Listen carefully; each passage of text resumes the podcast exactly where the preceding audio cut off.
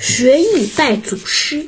美猴王每天带着猴子们游山玩水，很快，三五百年过去。一天正在玩乐时，美猴王想到自己将来难免难免一死，不由得伤心的掉下了眼泪。这时候，从猴群中跳出来一通背猿的猴子来说：“大王想要长生不老，只有去学佛、学仙、学神圣的法术了。”美猴王决定走遍海角，也要找到神仙，学那长生不老的本领。第二天，猴子们为他做了一个木筏，又准备了一些野果。于是，美猴王告别了猴群，一个人撑着木筏奔向汪洋大海。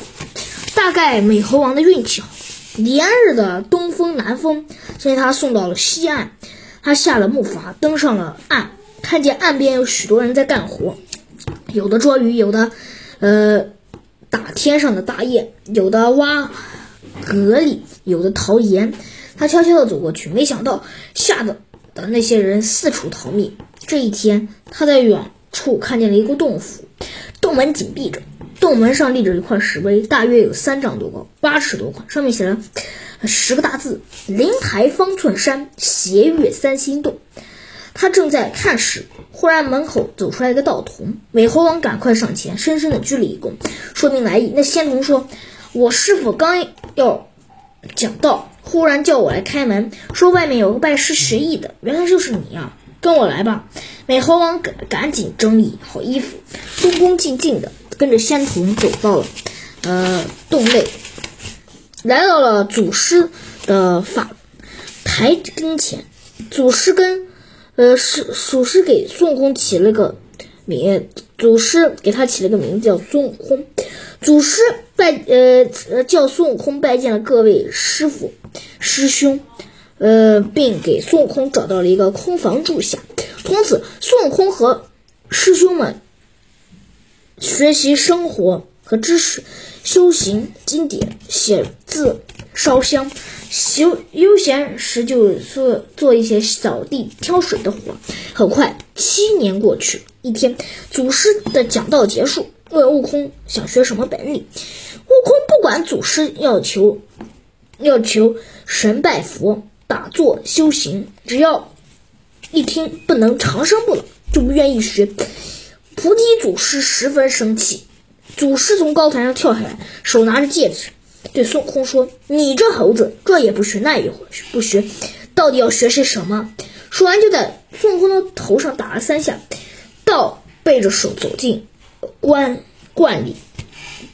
呃，悟空知道了，呃，师傅的用意。当天晚上，悟空假装睡着了，一到半夜就悄悄起来，从前门进去。等到半夜三更，呃，绕到后门，看见门半开着，悟空高兴的不得了，心想：“哈哈，我。”没有猜错师傅的意思。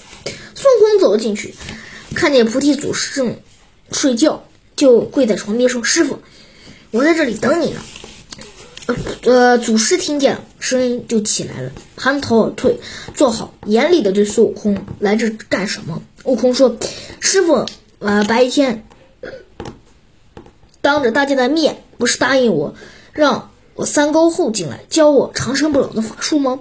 菩提祖师听到这里话，心很高兴，心想：这个猴子果然是天地生成的，不然怎么可能猜透我的暗谜？于是让孙悟空跪在床前，教给他长生不老的法术。孙悟空洗耳恭听，用心理解，牢牢的记住了呃口诀，并拜谢了师傅的恩情。很快，三年又过去了。祖师又教孙悟空七十二般变化和驾筋斗云的本领。孙悟空学会了筋斗云的本领，一个跟头就能翻出十万八千里。有一个夏天，孙悟空在洞门门前玩耍，大家呃让孙悟空变个东西让他看看。孙悟空心里感到很高高兴，得意的念了声咒语，摇身一变，变成了一棵大松树。呃，师兄们见了，鼓着掌。赞叹道：“大家的吵闹声把菩提祖师给惊动了。他看孙悟空刚学会了一些本领，就开始卖弄起来，十分生气。祖师叫其他人离开，把悟空狠狠地教训一顿，并且要孙悟空，呃，把孙悟空赶走。孙悟空着急了，哀求祖师能，呃，不不要赶他走。祖师却不肯留下他，并要他立下誓言，任何时候都不能说悟空是菩提祖师的徒弟。借宝闯龙宫，悟空没有办法留下来，就拜别了菩提祖师，又和各位神仙告别，就念了各位师兄告别，就念了一声口诀，驾筋斗云。呃，不到一个时辰，就来到了花果山水帘洞，看到花果山一片荒凉破败的情景，很是凄惨。孙悟呃，原来孙悟空走了以后，有一个混世魔王占据了水帘洞，呃，并且抢走了许多猴子猴孙。孙悟空听到这些后，变得咬牙切齿。他问混世魔王的住处。决定要找到混世魔王报仇，便驾筋斗云朝北方飞去。不一会儿，孙悟空到了混世魔王的地方水脏洞前，对小妖大喊道：“你家那个呃混世魔王多次欺负我们的猴子，今天我来给他们呃比一个高低。”小妖跑进洞报告了魔王，魔王急忙穿上铁甲，提着大刀，在小妖们的簇拥下，呃走走出了洞门。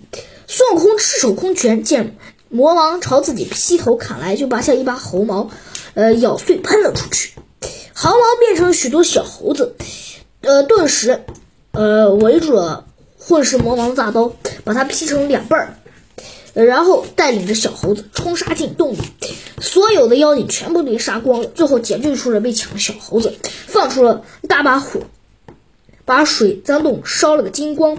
孙悟空收回了毫毛。让小猴子闭上眼睛，念起了咒语。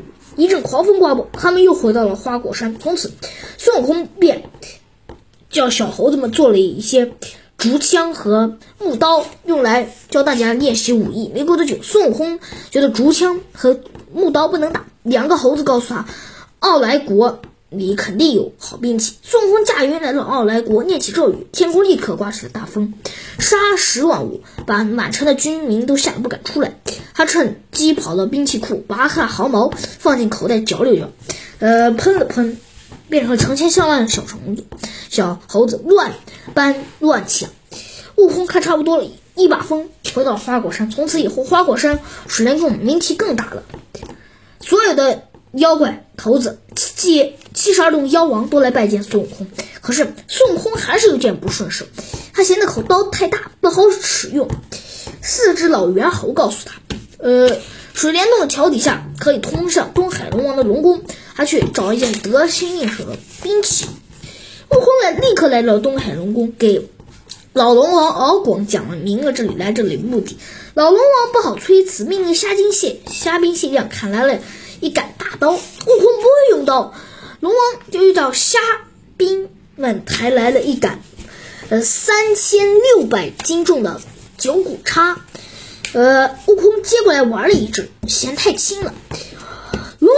又命令虾兵蟹将抬来了一柄七千二百斤重的方天画戟，悟空一见仍然嫌得太轻。龙王说：“再也没有比这更重的武器了。”悟空不信，和龙王吵了起来。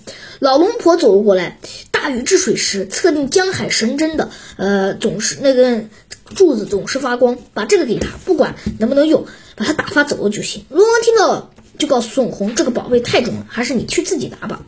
悟空跟着龙王来到了海底，龙王一直说放光的就是定海神针了。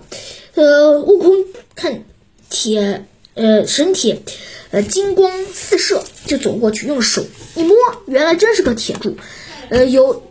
斗一样粗，二丈多高，多长。